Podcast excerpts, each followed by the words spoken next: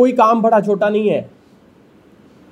आपकी अगर बिल्ट सही है ना, अगर आप अगर जो भी काम आप करने लगे, एक क्रिकेटर अगर बाय बर्थ क्रिकेटर है, वो क्रिकेट खेल रहा है ना ही is going to be a very good cricketer वो बहुत अच्छा क्रिकेट खेलेगा।